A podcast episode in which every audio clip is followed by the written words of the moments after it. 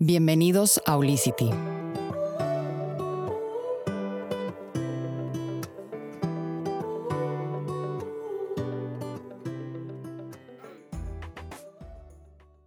Introducir un nuevo sistema en la vida de una sociedad es mover desde la seguridad que tiene un individuo como el cuestionar lo que ha estado acostumbrado por años.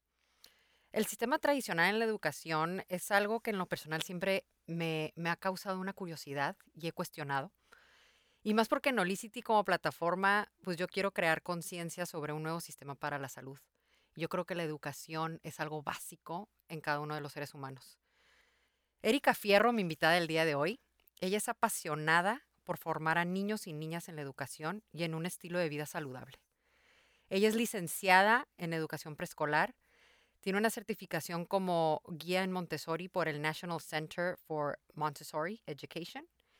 Y en esta plática nos va a informar acerca de un enfoque educativo llamado Reggio Emilia, en el que ella introduce en el 2005, junto con su hermana, a la ciudad de Tijuana, y es, fundado, y es fundadora de Reggio Emilio Institute en Tijuana.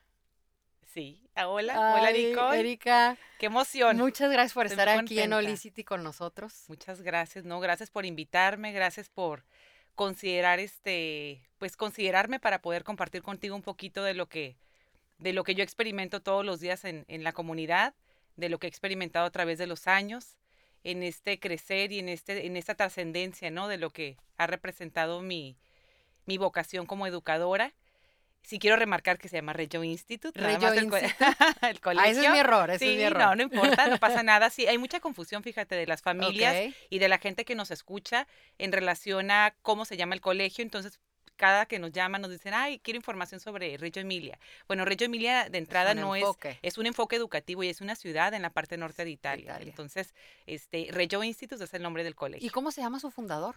El Loris Malaguzzi. Ok, ¿hace cuánto lo, lo, lo lo inició. Fíjate que es bien interesante la historia, este, y este año venimos a celebrarlo a través de, de, de, una, de, una, de un festejo que hacemos en el colegio, ¿no? Porque el colegio cumple 15 años ya como promotor de, del enfoque educativo Reggio Emilia, y el, el fundador que se llamaba Loris Malaguzzi era un pedagogo este, italiano que vivía en, en, en Roma precisamente, y escucha de este movimiento, de un movimiento de padres de familia en la parte norte de Italia, de, hecho en la parte de Emilia Romagna.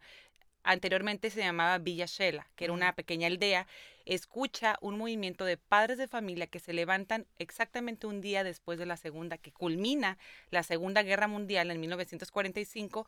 Se levantan para levantar literalmente los escombros que habían quedado y empiezan un movimiento de familias para buscar dónde dejar a sus hijos en un nido y poderse ir a trabajar y de una manera levantar lo que en aquel momento como sociedad estaba completamente pues destruido, ¿no? Mm. Este, entonces es súper interesante la historia de, de, de esta filosofía educativa porque tiene ciertos valores en los que se apoya y que hoy por hoy pues nos dan esa plataforma para seguir luchando por una mejor sociedad, ¿no?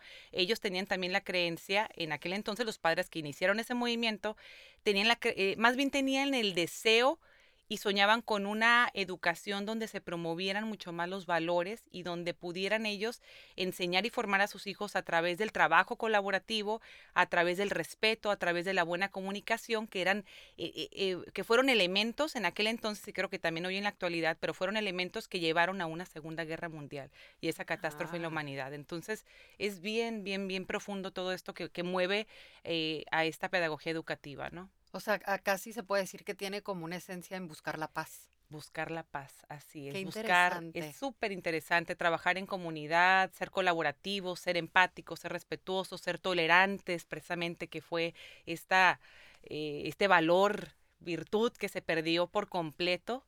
Y, que los llevó a, algo tan triste, pero que, pero que renació, ¿no? más, que renacer, dio y floreció algo que hoy por hoy es, para nosotros es un tesoro, ¿no? Este, este modelo que, que ya hoy está en, en todas las partes. Ahora sí que en cada rincón de, del mundo puedes encontrar una escuela con esta visión educativa. ¿no? Qué bien.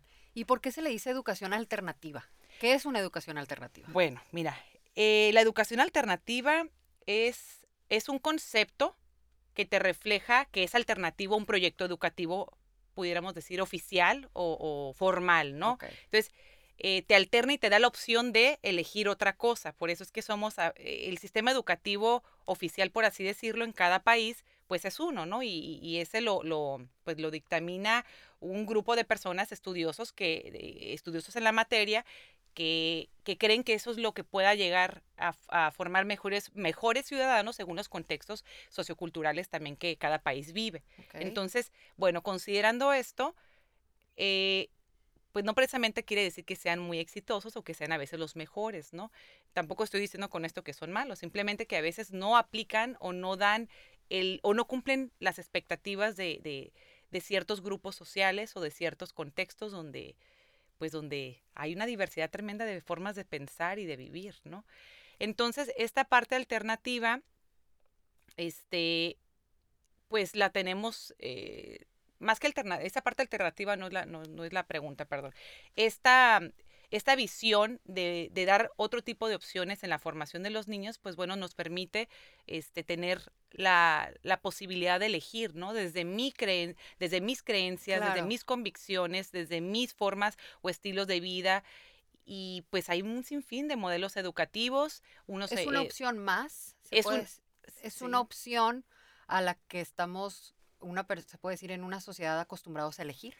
Es por eso también. Sí, sí, sí, que ajá, es, alternativo, es alterna, efectivamente, así es. Ok. Este, ¿y tú qué viste?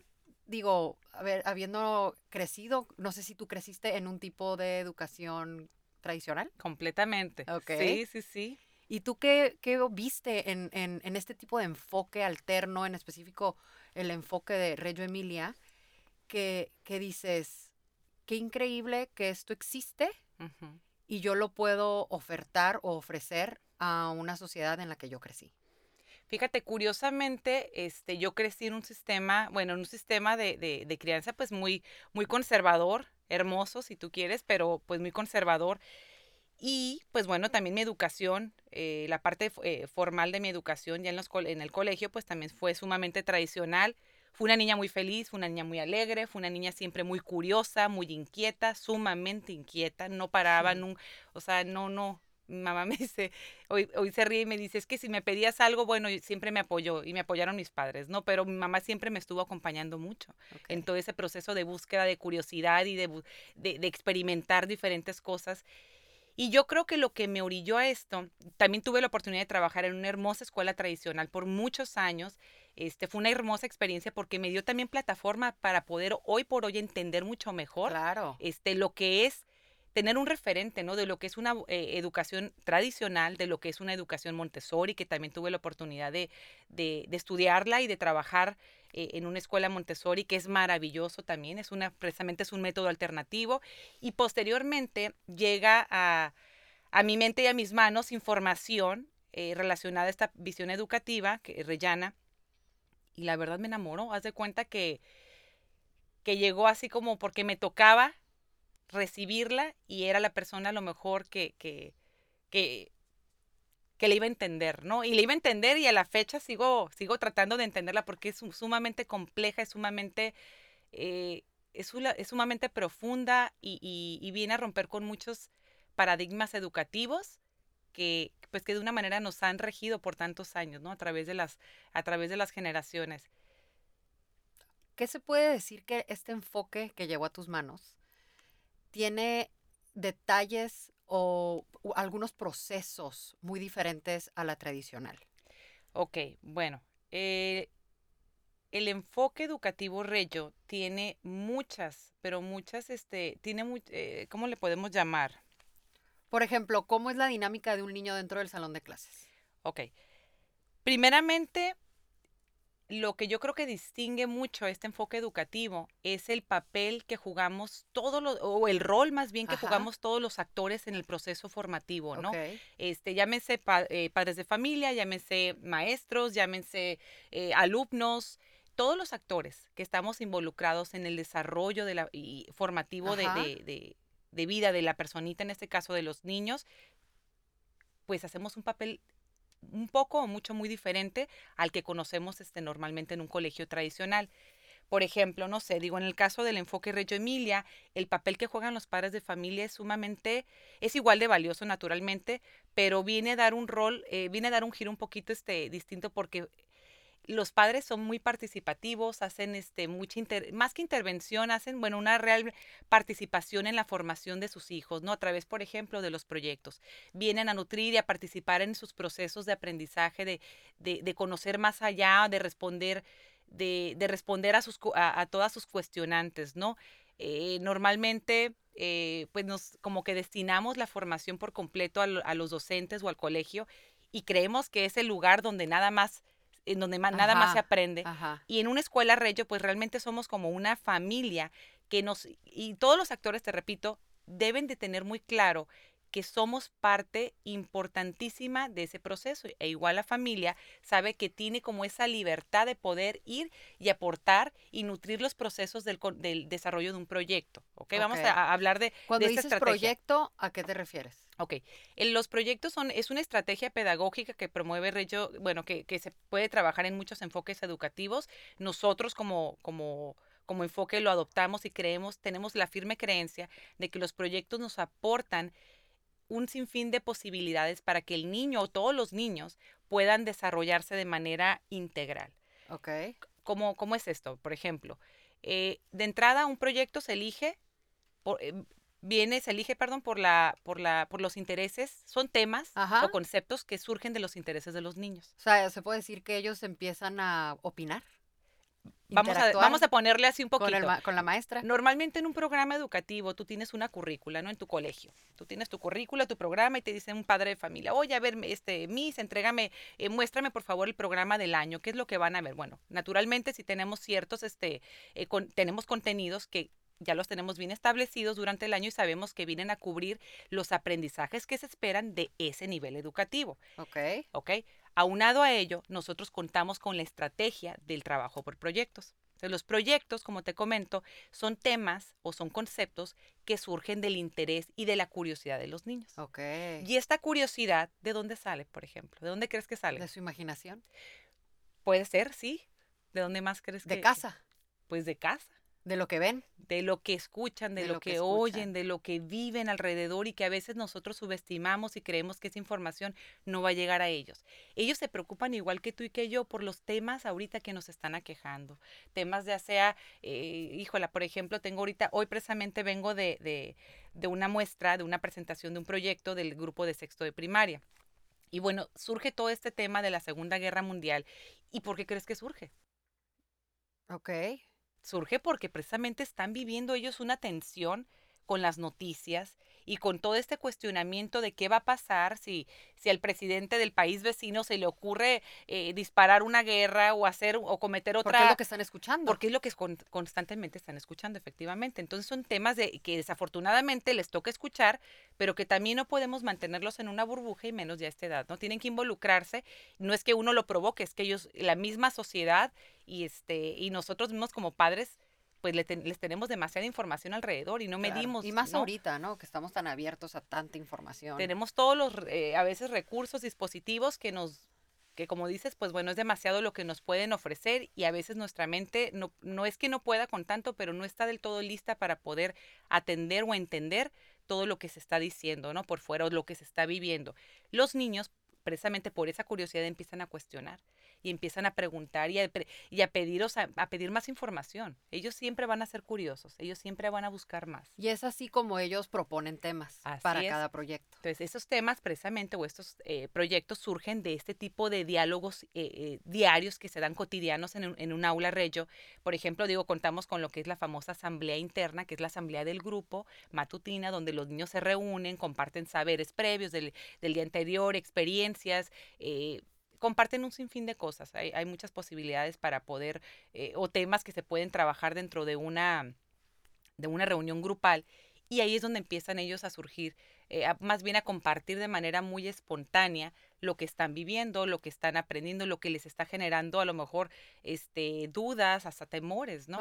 Y las maestras, pues bueno, tienen que tener esa capacidad para saber de una manera retomar, documentar todo ese tipo de información que viene a darnos a, nosotros como docentes también información para poder seguir y acompañar sus procesos de aprendizaje. Ok. No sé si estoy siendo un... Sí, sí, sí, claro. es un tema extenso, pero... Y en cada proyecto, ese, es algo que es muy diferente a lo tradicional. Pues viene completamente a romper con este esquema de, de, del, del modelo tradicional, porque precisamente una de las muchas bondades que tienen los proyectos es que las dentro de un proyecto hay muchos aprendizajes transversales. muchísimos. A ver, como dime un ejemplo. Eh, por ejemplo, un proyecto, ¿no? Del, hoy, para darle continuidad a este tema de la Segunda Guerra Mundial que los niños acaban de presentar el día de hoy, ¿no? Empiezan a trabajar y a cuestionarse sobre la Segunda Guerra Mundial. Esto eh, empieza de una manera a, detonar intereses eh, en algunos niños por otras líneas eh, posibles para investigar como lo son este, los sistemas de gobierno, ¿no? Situación ah. geográfica, factores que en un momento influyeron para que la Segunda Guerra Mundial este, se diera. Em, eh, en otros niños, por ejemplo, que tienen a lo mejor esta, este lado eh, muy sensible, artístico, por ejemplo, representaron cosas increíbles. De hecho, ahorita lo tengo en... O sea, cada niño en cada proyecto desarrolla sus habilidades. Sí, desarrollas todas, todas. Lo, aquí lo, lo, lo más interesante es que todos tienen oportunidades de poder desarrollar sus, sus potenciales, ahora sí que todas sus habilidades, vaya, ¿no? Y siempre, digo, es muy, se sabe que, que, todas las personas poseemos todas las inteligencias, pero desarrollamos siempre unas más que otras, ¿no? Y a lo mejor tú eres una persona muy matemática o eres una persona sumamente verbal, lingüística, tienes la capacidad también para analizar y saber expresar tus ideas. Hay niños que a lo mejor no, no, es, no son las habilidades más fuertes, sin embargo, no por eso no se las vamos a, a desarrollar. Siempre estamos ah, buscando potenciar todas las habilidades de las personas completitas, como le decimos, es una verdadera formación integral. Sin embargo, este, a diferencia a lo mejor de una escuela convencional o una escuela tradicional, pues aquí no más que calificar, evaluamos y apoyamos y acompañamos a todas las habilidades o a todas las múltiples inteligencias por igual. Ya. Ok. No sé si me, Sí, claro. Y hace cuenta, ahorita dijiste bueno, algo clave. O sea, la forma en cómo evalúan. ¿Ustedes evalúan dependiendo de cómo se fue desarrollando cada uno de los niños en cada proyecto? Sí, se, toma muchísimo en cuenta la participación del alumno, cómo, cómo de una manera se involucró en los procesos de, desarrollar el proyecto. Este, evaluamos de muchas, bueno, tenemos una evaluación que nos acompaña durante todo el, tiempo, ¿no? Eh, estamos evaluando de manera cualitativa a través de observaciones, de análisis del desarrollo del niño. Sin embargo, también tenemos, nos vemos en la necesidad, porque estamos, pues como toda escuela aquí en México, incorporadas a un sistema educativo, tenemos que seguir, debemos de seguir un programa, el programa institucional de nuestro país. Entonces, pues eso de una manera nos orilla un poquito a tener que calificar también de manera cuantitativa, ¿no? No estoy peleada con esa idea, creo que todo tiene, todo suma, pero tampoco le doy, le tengo tanta fe a, al número. Claro. ¿Sí me explico? no, no me no me dice me dice algo, pero no me dice todo. No sé si me, Sí, sí, sí. Y, y para eso va algo que también a mí siempre me ha causado como curiosidad. O sea, ¿cuál es el efecto que en el bienestar integral de un niño le dice a él que su inteligencia está, está medida por medio de una calificación o de aprobar un examen? Sí, sí te entiendo. Ok. ¿Qué efecto, por ejemplo, pudiera tener un niño? Tú imagínate de un niño que, que no precisamente las, eh, el área a lo mejor intelectual, cognitiva, la, la memorización son sus habilidades más fuertes. Ok. Ok, vamos a pensar en un niño que es sumamente eh, un niño muy kinestésico, un niño que requiere constante movimiento, un niño que requiere interactuar más con las cosas, eh, que requiere de un aprendizaje mucho más vivencial o constructivo, eh, requiere más eh, aprender a través de, de la manipulación y de los sentidos. Imagínate que un niño que no tiene tan fuerte las habilidades o que no son su fuerte, porque finalmente, repito, te las vamos a ayudar a desarrollar y a seguir este, promoviendo, sin embargo, pues es como todo, ¿no? Hay gente que no precisamente, toda, o sea, no le va a ir a lo mejor del todo bien con este tipo de procesos de, de, de ¿cómo se dice? De, pues de aprendizaje, ¿no? Que son a veces más abstractos. Entonces, si tú me dices a mí cómo, qué siente un niño cuando lo evalúan a través de un examen o a y, y, lo califican a través de un número, un niño de este, con este perfil, ¿cómo crees que se, o sea, que se pueda sentir? Sí, pues, a lo, pues digo, ahorita imaginándome, a lo mejor impacta emocionalmente el que él no tiene las capacidades para ejercer lo que le da él la inteligencia. Yo en mi, desde mi perspectiva y lo que he vivido a través de, de, los, pues del, del, tiempo de mi práctica docente, y no, ya no estoy frente a grupo, nada más quiero aclarar, pero tuve la oportunidad de hacerlo, ¿no? Y tengo la oportunidad de estar cerca de mis alumnos también y, acompañarlos cuando hay este, ciertas necesidades especiales, ¿no? De, de poder estar más, y cuando no cerca también. de ellos. Ajá. y cuando no también. Lo que yo alcanzo a ver desde mi experiencia es mucha desmotivación de los niños y hasta cierto punto mucha, des, eh, mucha frustración. ¿Por qué? porque pues imagínate eh, calificarte por un número, realmente un examen, un examen así tangible como el que conocemos, este abstracto, eh, lo que califica más es la memorización, el nivel de, memorización, pero no el nivel de inteligencia que se tiene puede una decir persona. que no se va a la esencia de, oh, voy a decir pues se puede decir que no es justo, o sea, no es justo. O sea, es como, como, ok, el niño va a aprender a sumar, pero no entiende la esencia de lo que quiere decir la suma y nada más se va a aprender el 2 más 2. Por un lado, por un lado, ajá. Y lo puede a lo mejor entender y a cierto punto comprender. Pero cuando tú le presentas ya a lo mejor un, este, haces una representación más compleja de un problema donde requiere razonar y se lo presentas nada más de manera abstracta, es tu único recurso como docente, pues a lo mejor ese niño no precisamente lo va a captar desde esa forma, ¿no? Pero si tú le presentas a lo mejor una, una escena cotidiana donde él puede poner en práctica esa lógica, y vivirlo a través, de, o sea, de una forma mucho más experiencial, pues el niño puede integrar mucho mejor lo que tú quieres transmitirle como docente. Entiendo perfecto. Nada más lo quiero aterrizar un poquito más porque hasta yo me estoy poniendo en, en ese papel de niña, ¿sabes? O sea, si hoy en día, como, como adulto, uno tiene que generar muchas soluciones, ¿no? Y tener muy activa la parte creativa para crear una solución, tomar una decisión, eh, poder comunicarte, eh, tener eh, las herramientas para hacer decisiones. Y la el proceso cognitivo, creativo que cada individuo lleva a cabo para poder tomar o generar esa solución es muy única. Es totalmente única. Se puede decir que con un enfoque alternativo, el niño empieza a conocer eso único que tiene él para cómo llega al resultado que se le, que se le, que se le está poniendo enfrente para, para generar eh, una suma, generar información, generar su curiosidad. Empieza el niño a entender su forma única de, de, crear ese tipo de, de, de, de inteligencia. Mira, cada mente, o sea, entiendo lo que me quieres este, preguntar y también, no creas, me genera como un poquito como de, de, de, conflicto poderte responder, no sé cada mente opera muy, muy distinto, ¿no? Y el niño en su cabecita, efectivamente, eh, pues cada niño piensa de manera diferente y puede comprender o integrar esa lógica que tú quieres, este, eh, de la que me dices, o de la que me hablas, ¿no? La lógica para poder atender o hacer una resolución de un problema, ¿no? Ajá. Este, ya, ya sea un, una situación muy, muy simple como ir a comprar, eh, no sé, tortillas a la tienda, ¿no? Y traigo eh, dólares en vez de pesos y hacer el tipo de cambio. Entonces, ese tipo de operaciones, cuando las representas nada más de manera abstracta, pues sí, a lo mejor vienen a favorecer a muchos niños, o y, y, no quiero decir que, o sea, que no favorezcan a los niños. Naturalmente, eh, eh, favorece porque es un proceso, es una mecánica que se requiere también, eh, es una estructura que le das a la mente para poder comprender mucho mejor las operaciones ya que vienen de manera más formal en la escuela. Sin embargo, sí es bien valioso y, da, y, y de hasta cierto punto puedo decir que le da una oportunidad justa a todos los niños cuando se presenta desde diferentes formas.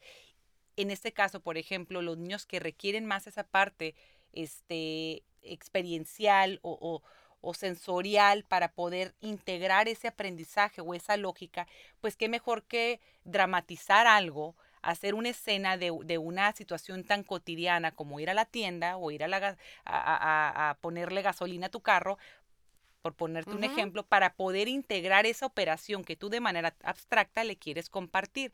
Posteriormente, el niño cuando ya logre integrar esa, esa, ese, ese proceso o ese procedimiento matemático en su mente va a poder aplicarlo a diferentes cosas, ¿no? Pero primero tiene que vivirlo, tiene que vivir el aprendizaje para poder integrar este tipo de, pues de conceptos Este, o desafíos matemáticos que queremos que el niño comprenda. Entonces, el libro, en este caso, que es la parte más abstracta, viene, viene siendo un recurso sumamente valioso. Sin embargo, para nosotros como escuela alternativa no es el único recurso, es uno de los tantos recursos a los que yo voy a acudir para poder acompañar a mi niño en sus procesos de aprendizaje. Llámese en este caso, pues las matemáticas. ¿no? Ok, ok. Más o menos. Sí, sí, sí. Lo entiendo, lo entiendo. Em, ahora, quiero desmentir algo. ¿Por qué crees que se dice que una educación alternativa no tiene estructura? Ok, bueno. Es, aquí es este, ay Dios mío, son muchas cosas que pueden entrar en, sí tiene estructura. De hecho, por ejemplo, nosotros no somos, este, en nuestro caso, digo, también hay estructura, pero no somos un método, por ejemplo. A diferencia de los métodos, existe el método Montessori, hay métodos diversos, ¿no? Muchos y maravillosos, cada uno con sus diferentes este, eh, bondades. En el caso, por ejemplo, la diferencia entre un método y un enfoque educativo o una filosofía de enseñanza o un modelo educativo como lo, son, como lo es Reggio Emilia, la diferencia que tienen es precisamente que en el caso del método lleva una estructura muy clara y hasta cierto punto pudiera decir que rígida, que no es malo, no lo, no lo, no lo quiero calificar como algo malo, pero es una, es una estructura muy, muy clara de cómo debe de llevarse el método aquí en Italia, de donde, de donde se originó, en China, en donde tú quieras. Esa es una de las cualidades, o sea, más bien de las características que tiene un método, que tiene mucha estructura. Por ejemplo, el método de Montessori lo tiene, ¿no? Nosotros, como visión educativa, más que, más que método, no, no, no, no, nos, no nos definimos como un método de enseñanza, somos, repito, un modelo, porque un, un modelo, un enfoque educativo, una filosofía, porque somos, somos flexibles a tu contexto cultural, ah. a tu contexto social, y lo que se vivió en aquel entonces en Italia y lo que se vive actualmente en Italia, por ejemplo, que es donde se originó, no tiene nada o no tiene mucho que ver con lo que se vive en, e, nuestro contexto social y cultural. Entonces, desde entonces Malaguzzi tenía muy claro que su enfoque educativo sería, o sea, era adaptable a tu contexto social, cultural y a tus necesidades como, como ser humano. Entonces nunca se, se, formó con tal estructura, pero tiene sí tiene principios básicos o principios fundamentales que nos sustentan y que nos hacen de una manera estar claros en que vamos por el en el camino de la filosofía educativa Reggio, ¿no? Entonces sí tenemos principios, por ejemplo, y tenemos unos pilares que son los que nos soportan. Pero sí es muy, puede ser muy flexible. Y como dicen este eh, eh, pues en este caso los italianos, ¿no? Que promueven eh, el, enfoque Reggio Emilia, los, los pioneros allá en Italia, pues no, o sea, lo que Reggio Emilia aquí en Italia o en Reggio Emilia, precisamente en la ciudad, no puede llevarse o no puede replicarse y pensar que lo vas a integrar a tu ciudad tal cual. O sea, no existe tal cosa. Sería como muy eh, sería engañarnos a nosotros mismos. Okay. ¿Sí me explico? Sí, claro. Porque nada o mucho no tiene, no tiene, desde el sistema educativo italiano no es igual al sistema educativo de México. Y también nos rige, ellos también tienen un sistema educativo que les rige. Ok. ¿okay? Sin embargo, el enfoque Reggio Emilia, pues bueno, es un tesoro en la ciudad y, y ahí en, en el país y en el mundo y este y se promueve como tal, pero también tienen un sistema que los rige en la primaria, en la secundaria y de ahí en adelante, ¿no? Entonces tienen que acatar ciertas normas también que los van a de una manera a, pues que las van a de una manera integrar a su pedagogía y viceversa, ¿no? Para poderla llevar a cabo y adecuarnos a la pues a lo que nos pide nuestro propio sistema educativo. Muy bien.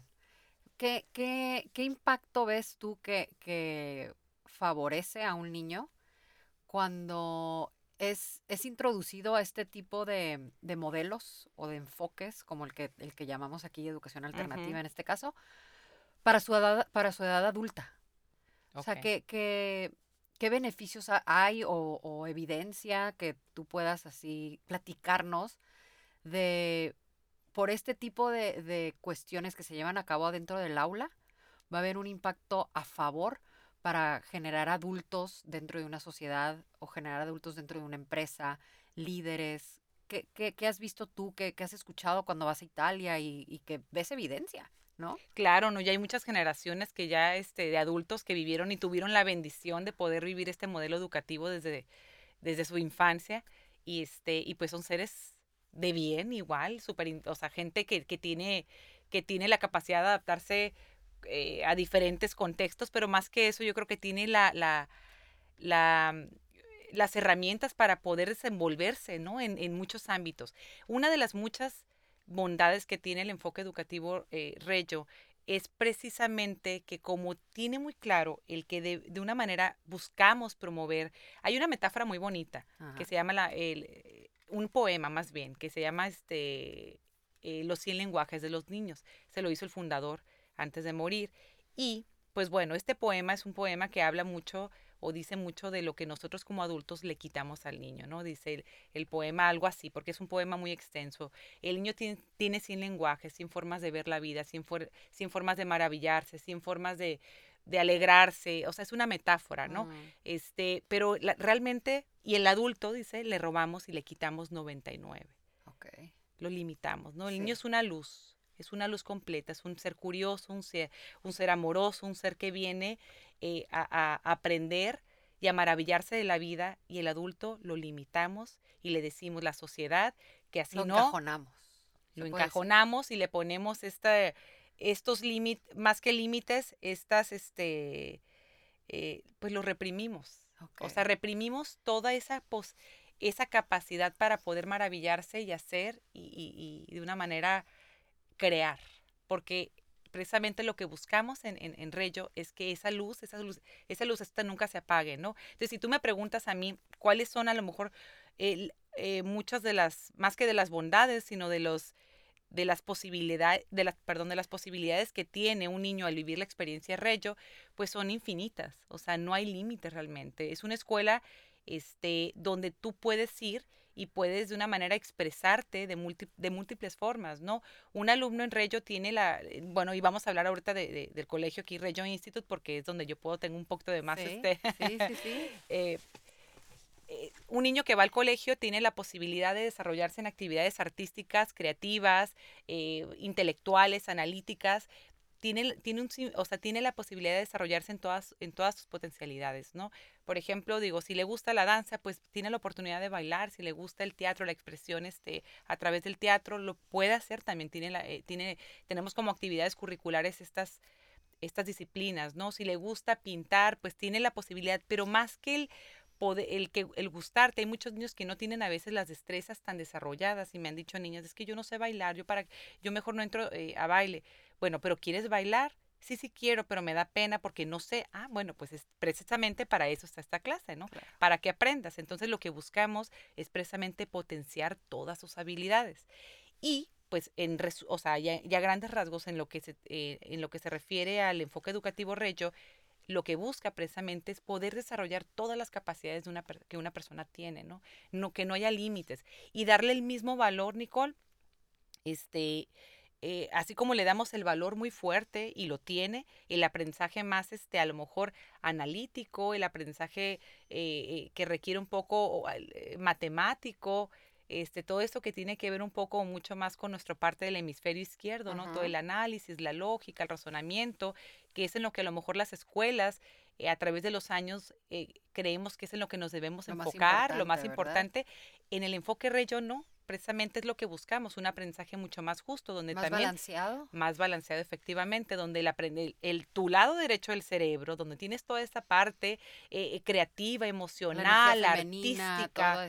Así es, también se vea favorecida. Y eso, bueno, esa oferta es para todos los niños este, y todos se sienten de una manera realizados o se sienten escuchados.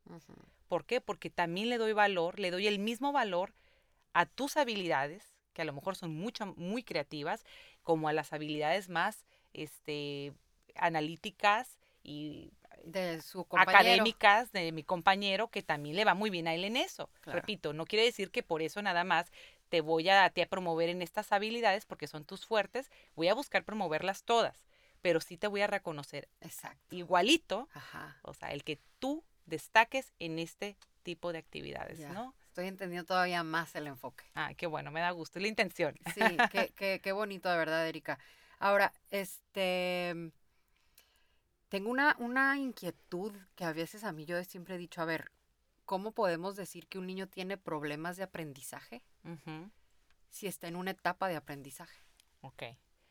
Si a veces pudiera sonar, bueno, en mi caso, este, y no en mi caso, yo creo que en el caso de todas las escuelas y todos los que estamos este, a cargo de, de, de esta parte tan, tan importante como lo es la educación, efectivamente, bueno, y a veces desafortunadamente, ¿no? Tenemos como esta tendencia los seres humanos de medir todo lo que se, se refiere al aprendizaje o a O no comparar. sé, o comparar. Eh, yo hasta cierto punto puedo entender esta parte, ¿no? Esta etiqueta de, de tener a lo mejor un cierto problema de aprendizaje. A veces difiere un poquito con las formas en cómo se lleva a cabo o- cómo se nos referimos a ellas, pero sí estoy, con- o sea, estamos conscientes de que las personas, los seres humanos, pues tenemos, conforme nos vamos desarrollando, tenemos ciertas destrezas que también vamos integrando mejor a nuestra vida y que vamos de una manera, este, dominando mejor, ¿no? Este pues no es la excepción en el caso de los niños, al igual que digo, en el ser humano hay etapas de desarrollo y, y precisamente pues esas etapas de desarrollo también pues a cierto punto eh, se miden y tenemos como un cierto referente nosotros como formadores. Entonces si un niño, por ejemplo, entra a, a primero o a segundo de primaria, este, pues yo ya más o menos debo de tener claridad de qué aprendizajes debo, cuáles son los aprendizajes esperados, ¿no? Al fin de curso o en el proceso, en el transcurso del año eh, escolar, ¿no? ¿Cuáles son los aprendizajes que yo espero que pueda integrar o habilidades, vaya? Habilidades que según su edad cronológica ya debería de estar eh, desarrollando, integrando. Que ustedes estén como docentes viendo que, ah, lo está Así llevando es. a cabo. Así es. Entonces, con esa visión de, de estar como muy atentas a los procesos de desarrollo de los niños, pues bueno, siempre pudiera resaltarnos, ¿no? Aquellos niños que tienen mucho más dificultad para poder eh, entender eh, lo que se les explica, este, comprender las lecturas, simplemente leer es todo un proceso muy complejo que inventó Ujú. el hombre. Entonces, pues bueno, no quiere decir que los niños ya lo traigan integrado, Claro. ¿no? Hay ciertos niños que tienen mucho, mucha más facilidad para poder este, integrar la lectoescritura a, a- a su práctica, a su vida, pero no todos. Entonces hay a quienes les cuesta un poco mucho más trabajo, ¿no? Y es ahí donde pudiéramos a lo mejor como docentes o especialistas en, en el desarrollo este, eh, educativo de los niños poder identificar ciertas, ciertos rasgos o indicadores que nos digan, ¿sabes qué?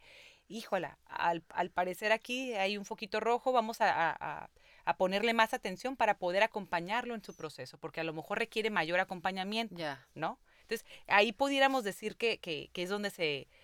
eh, Se le etiqueta le ahí. ponemos la etiquetita, Sí, vaya, de, sí, de sí, un sí. problema de aprendizaje. Ahora, nosotros como formadores no tenemos la facultad también para poder etiquetar eso. Ok. Tú tienes que canalizar con un especialista, que es el, ahora sí, el, el, el que verdaderamente se especializa en el, en el, en, en, bueno, en lo que, en lo que vayas a, a tú a, A detectar. a detectar o que, ajá. Y es ahí, es ahí cuando ya hacemos ese trabajo colaborativo con el, con el psicólogo, cualquier, este, repito, o el psicoterapeuta, y, este, y podemos hacer un mejor acompañamiento con el niño porque ya tenemos como las herramientas para poder, este, pues ayudarlo, ¿no? Ok. Me encanta que, que, digo, Erika, yo te conozco de, de hace varios años y siempre te he hecho muchas preguntas muy, muy inquietas, ¿no? Ajá. Yo, eh, que tiene mucho que ver con la base de, de aquí de Olicity. Uno de los servicios que recomendamos es la meditación y el comer de una forma saludable. Sé que tú implementas esto dentro de, de Reggio Emilia, en, de, en, en tu instituto más bien, en, en Reggio Institute. ¿Qué fue? ¿Qué fue esa inquietud tuya o si es algo que es, es parte del modelo para que los niños conozcan esta parte más integral dentro de su Sí. calidad de vida? Sí, pues fíjate que, que, que ha sido como a través del tiempo, bueno, yo siento que, que la escuela es un poquito así como el reflejo de, de lo que yo he vivido y de lo que soy como persona, este, porque he buscado precisamente con base a lo que yo he necesitado en la vida, experimentar y sobre todo más, más que experimentar con lo que he aprendido a través del tiempo, digo, ya no soy una chiquita, no soy ninguna adolescente, este, ya tengo 42 años, orgullosamente, este, y creo que con base a todo lo que me ha tocado vivir, mm, y en relación a, a- a- mi compromiso con los niños, ¿no? Y con la educación, es que me vi de una manera como más necesitada de integrar otras formas, o más que otras formas, otras opciones dentro de la comunidad que, nosotros este, en la que elaboramos, ¿no? Eh, por ejemplo, esta, este aspecto, ¿no? O esta necesidad de mantener una buena alimentación. Ayer estaba escuchando un podcast muy interesante, ¿no? De la importancia precisamente de todo lo que nuestras emociones reflejan, precisamente se basan e, en, el intestino y en lo que nos, en lo que, en lo que nos metemos al cuerpo, vaya, ¿no? Y, con esa conciencia, aunque, aunque no tengo muchos conocimientos o casi, casi nada de, de, nutrición, pero no requieres tener muchos para saber qué es importante en tu desarrollo. Es una verdad. es una necesidad hoy por hoy, ¿no? De cuidar de la alimentación de las personas, de uno y de sobre todo de nuestros niños que no tienen esa capacidad todavía para discernir entre lo que es bueno meterme a la boca y lo que no es tan bueno. Pero uno como adulto sí puede. Y es ahí en, en esa necesidad o en esa conciencia que me empezó a entrar a mí que decido y, digo, sabes que necesitamos meter una cocina en el colegio que proporcione y alimente de manera pues más sana a los niños, ¿no? Este, eliminando a lo mejor el exceso de azúcar. A mí me encanta el azúcar. Yo soy una adicta, o sea, no adicta, no, no es la palabra, no, pero soy un amante de la comida. Súper, así, disfruto y gozo de la comida. Sí, por ahí escuché que estabas en la duda de estudiar chef. Sí, de hecho, fíjate, que qué bueno que me fui por esta, ¿no? Estoy feliz en lo que hago, pero siempre he sido un amante de la cocina y me encanta cocinar y me encanta comer, aparte. Y como de todo, ¿eh? No creas que me limito. Pero bueno, también lo hago con, como con responsabilidad. Sí, ya, ya te has informado, vaya. Sí. Me he informado y también lo hago, digo, bueno, si me voy a alocar ahorita estos días, pues ya sé que el resto de la semana voy a tratar de cuidar mejor mi alimentación y por supuesto la de mi familia. Pues mis hijos son, mis alumnos son mi familia también para mí. Y con esa misma, este, con ese mismo compromiso y responsabilidad que siento, quiero que ellos también tengan una buena alimentación y que sobre todo que, que busquemos eliminarle los eh, mayores este, eh, provocadores, ¿no? Que son este, pues todo este tipo de alimentos que vienen sumamente eh, cargados en azúcar, como los jugos, bueno, el, refresco ni siquiera la palabra existe en el colegio, pero vamos a pensar en que un alumno nuevo te puede llegar a pedir un jugo y dices, bueno, no, no hay jugos. Hay agua natural, hay infusiones, este, y también hay un agua fresca en el día. ¿Cuál toca hoy? No, pues hoy toca a lo mejor limonada, o hoy toca a lo mejor jamaica, o a lo mejor este agua de melón, no sé. Digo que por supuesto que tiene azúcar, ¿no? Pero pues es diferente a que ya venga con toda esta serie de conservadores para poder, este, pues preservar, ¿no? El alimento por mucho tiempo. Entonces, bueno, con esta idea de, de, ofrecer un, un, lugar donde los niños, si no tiene el tiempo la mamá de, de, hacerles un lonchecito todos los días, o a lo mejor el día, el San Lunes, no tengo nada en el refri, y es el día que voy al mandado, pues bueno, la escuela te ofrece el servicio de poder este, alimentar a tu hijo de manera sana. Y Alimentos variados. Y la parte de la meditación ahí. Fíjate que sí, también esa parte, pues repito, fue algo que, que, que empezó a nacer en mí, una necesidad por buscar este pues yo creo que por encontrarme mejor, por encontrarme a mí misma, por, por estar mejor conmigo misma. Y en esa búsqueda, híjole, empiezo a, de, ahora sí que experimentar una serie de cosas, pero te repito, siempre fui curiosa, siempre he sido muy inquieta y hasta la fecha todavía, de repente ya me canso más, pero sigo, no paro. Y en ese proceso de búsqueda es que empiezo a descubrir también hace ya muchos años, gracias a, a una casa aquí de Aquini que me encantó cuando en sus inicios cuando estaba allá por, por Calete, recuerdo. Este, ya me inventé un comercial, Adelante. Sí, fabuloso. Promover todo, lo que lo que pueda ayudarnos eh, y a la audiencia, o sea, tú que nos estás escuchando, o sea, la verdad, Erika es vocera y, y en el sentido de, de que yo sé que en lo personal tú llevas a cabo este tipo de, de meditación eh, sé que te gusta la jardinería. Ay, me encantan las eh, plantas. y, es, una, es una parte en la que tú cuidas de tu salud mental y emocional y, y, física, ¿no? Por medio de, de, este tipo de servicios como los que nosotros recomendamos. Este, y qué mejor que los menciones. Sí, ¿Eh? sí, pues qué bueno, gracias por permitírmelo, porque sí estoy muy agradecida a, las experiencias que me compartieron, a las enseñanzas que, que, tuve oportunidad de vivir en su momento y que, digo, y que obviamente las puedo seguir viviendo, pero ya estoy en otro proceso donde yo también ya hago como mis propias meditaciones, este, y, y pues mis, primeras experiencias fueron estas, ¿no? Buscar un lugar donde yo pudiera refugiarme y aprender un poquito de este proceso de lo que es la meditación. También una amiga muy querida a la que le estoy súper agradecida, Josie Jiménez, que me integró y me enseñó como toda esta parte de la, de la meditación mindfulness. Este, de hecho, ella fue quien la llevó al colegio ah, en aquel entonces. Yo ya estaba un poquito adentrada en la meditación, pero no desde esa visión este, de la plena conciencia. Entonces, como que todo se conectó de una manera tan bonita que empezamos a promoverlo en el colegio con los niños. Y bueno, aquí lo importante es, como les digo a, a mis compañeras docentes, es que les demos la oportunidad de hacer una meditación todos los días de tres minutos. Algunos niños pueden aguantar un poquito más porque no todos tienen todavía esa capacidad para, para mantenerse quietos por tanto tiempo, pero tres, cinco minutos que hagamos todos los días en la mañana como práctica nos ayuda a despejar nuestra mente y a poder integrar mucho mejor los aprendizajes también. Muy bien. Erika, ¿qué, le podrías decir a, a, un papá y a, y a una madre de familia que tienen esa curiosidad de ofrecerle una educación diferente a sus hijos. ¿Qué le puedes decir si uno de ellos nos está escuchando ahorita para, para que tengan esa apertura a que, a que a lo mejor al principio va a ser incómodo, me imagino, para ellos, el, el, el romper con algo que, que, a lo mejor hasta ellos son los que, con los que crecieron en, un, en, una, en una formación tradicional para, para la parte del sistema educativo, ¿Qué le podrías decir? O sea, ¿cómo, cómo podría una persona llegar eh, a darle apertura a que sus hijos tengan este tipo de beneficios?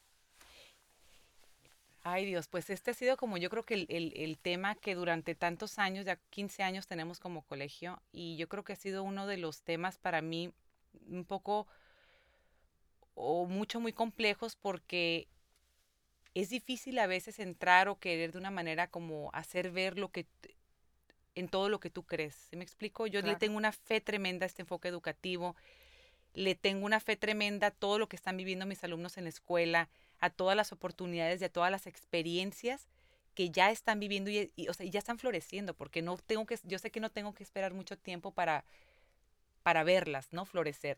Ya están floreciendo, digo, y hablamos de mi escuela, pero de, mi, de, la comunidad educativa, ¿no?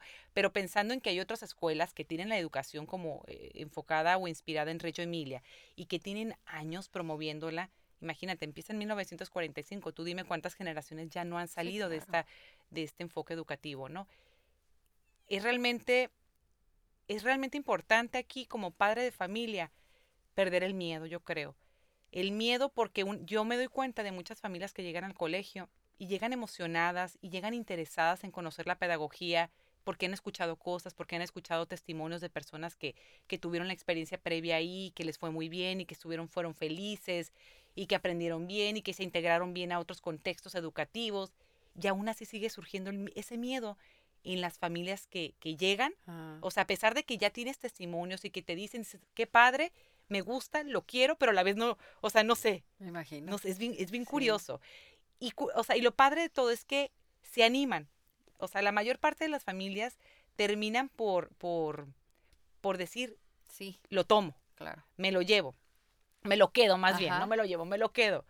Este, sin embargo, a pesar de que estamos a veces conscientes de que es una pedagogía diferente, es una pedagogía pues alternativa, una pedagogía que viene a veces a romper mucho mucho de tus creencias, mucho de, tus, eh, de los paradigmas educativos con los que tú creciste, traemos tan arraigados nuestros, nuestros patrones este, eh, de crianza, tan arraigados que terminan floreciendo y a veces generando un cierto temor o desconfianza por el futuro.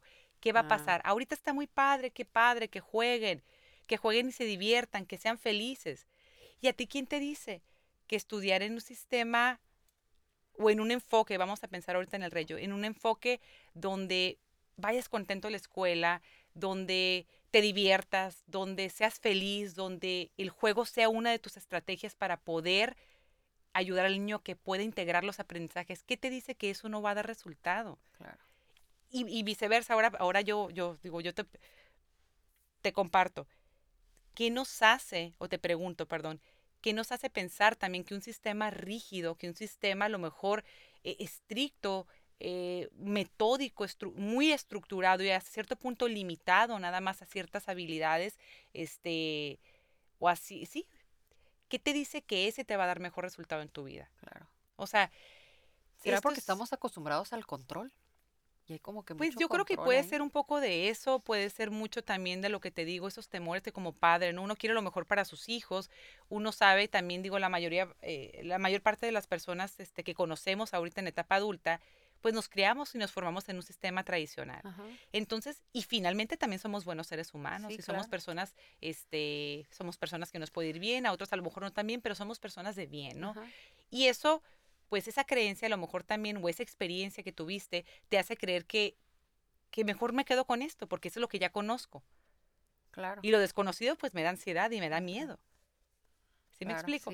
Pero es bien curioso, ¿no? También el hecho de que siempre estamos hablando de la educación del futuro y no nos enfocamos en el presente. O sea, tú estás futureando y dices que cuando en el futuro y la educación del futuro y casi casi dices, bueno, para luego. Ahorita no, porque pues ahorita es lo que me baja la ansiedad y me da más seguridad a mí como padre, porque ya conozco cómo funciona esto. Yo estuve en esa escuela hace 20, 20 y tantos años. Ok, no está mal. A lo que voy con esto es, todas las oportunidades que también le estamos limitando al niño para que pueda desarrollarse de manera más óptima y de manera más feliz y de manera más agradable, ¿no? Y el hecho, por ejemplo, de que ahorita una persona se forme en una, en una escuela, vamos a llamarle tradicional, no le garantiza que pueda tener o no le garantiza el éxito, que pueda tener un buen trabajo, que pueda ser una persona exitosa. De hecho, a nadie nos los garantiza. Sí, ¿no? ¿No? Sí. Lo que sí es un hecho es que la formación tradicional que hemos llevado por tantos años ya no nos está funcionando para los trabajos de la actualidad, ya no digamos del futuro. Vamos a pensar que en los del futuro definitivamente eh, nos las vamos a ver mucho más difícil si, si, seguimos con la creencia de que así debemos de formarnos como seres humanos, como personas, hablando del sistema educativo, hablando de una formación académica, ¿no? Pero desde ahorita ya no está funcionando, Nicole. Pues es que hasta lo podemos ver de cómo está el país, ¿no? y, y, luego ves a tanto estudioso, tanto estudiante, perdón, este egresado con maestrías, este, con toda esta dedicación y con toda esta pasión por salir y encontrar un buen trabajo y nada más a veces no encajan en los trabajos o no tienen las mismas oportunidades. ¿Por qué? Porque las habilidades que hoy por hoy te están pidiendo en los trabajos y, y la forma en la que nos estamos formando y creando ya no están conectando. Claro. Entonces, esto es, todo un tema muy complejo y, y, pues bueno, parte también desde la fe y de la, de la fe y de la disposición de los padres de familia también por desaprender los patrones viejos que traemos, tan arraigados como te comento, y que de una manera nos han regido y a la vez también nos hacen sumamente infelices. Claro. Porque sabemos que, bueno, nos dieron este resultado, pero también no nos hicieron los niños más felices. No, y, y, y, por qué no optar por, por algo diferente que te están, te están informando, como en este caso tú, cuando un padre de familia llega a Reggio Institute, a que va a haber resultados o igual o mejores a los que se conocen. Así es. Como, padre. ¿Cuál es la, una, de las, una de las inteligencias más importantes, ¿no? La capacidad que tengamos para, para adaptarnos a las diferentes situaciones que nos va a ir presentando la vida. Esa es una de las más importantes. Todas tienen un valor importante, pero hoy por hoy esa es una de las más importantes y desafortunadamente nosotros como papás tampoco se las podemos dar a los hijos porque todo nos da temor, consciente o inconscientemente, y se los transmitimos a los niños, ¿no?